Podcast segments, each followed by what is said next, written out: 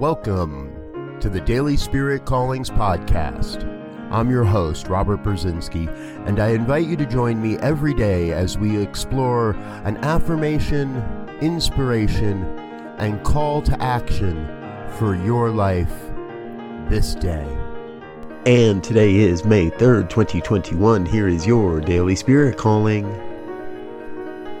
Today I begin with gratitude gratitude for this glorious day, gratitude for my life, and most especially gratitude for all the amazing opportunities this day holds. It has been said that an attitude of gratitude is most salutary. When we walk through the events of our day with a sense of gratitude, we experience events and opportunities aligned with our heart's desires.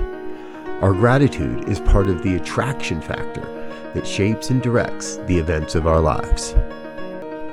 Today, you are called to experience and express gratitude for everything that happens throughout this day, no matter what.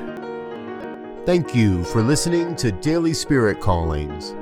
If you found value in this program, please share it with your friends. Learn more about Spirit Evolving Ministries at spiritevolving.com. Until next time, peace and blessings.